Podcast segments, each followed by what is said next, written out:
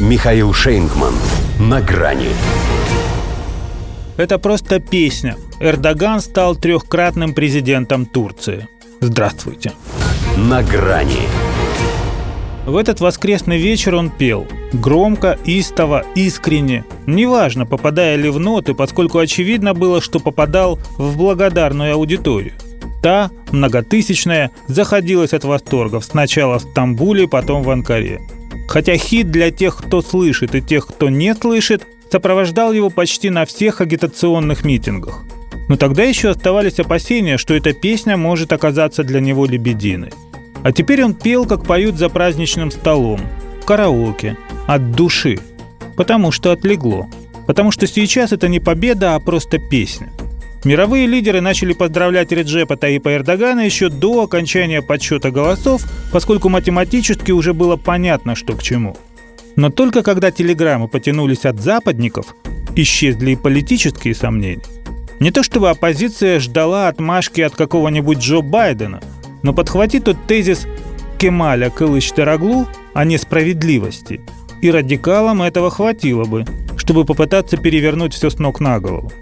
Впрочем, к тому времени им уже негде было развернуться. Улицы заполнили сторонники теперь трехкратного президента. Спроси его сейчас, что думал, о чем переживал по ходу пьесы, скажет, что ни секунды не сомневался в торжестве турецкой демократии. Так он теперь называет свой очередной успех. Возможно, не слукавит. Да, не получилось ярко и однозначно, но все-таки это была победа на классе. Хотя она еще никогда не давалась ему таким трудом. Впервые ему потребовался второй тур. Другое дело, что и ситуация никогда прежде не была настолько против него.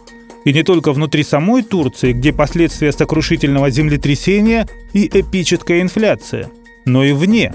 Поднакопил он врагов-то.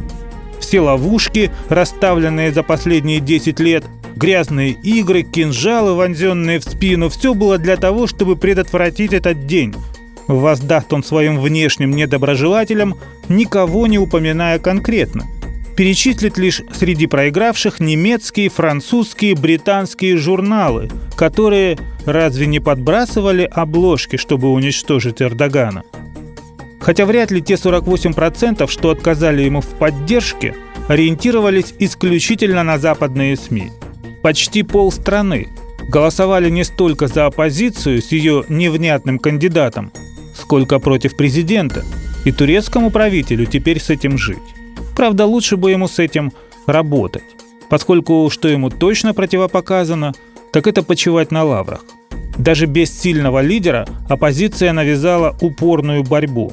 Что будет, когда она его себе наиграет? Теперь в запасе у нее пять лет. Впрочем, у Эрдогана тоже. Победив в год векового юбилея республики, он уже провозгласил начало века Турции. Мнит ли он себя исторической личностью калибра Ататюрка? В том поди и скромности не признается. Но если да, то ему еще есть куда расти. Все-таки основатель современного государства правил им четыре срока подряд. До свидания. На грани с Михаилом Шейнгманом.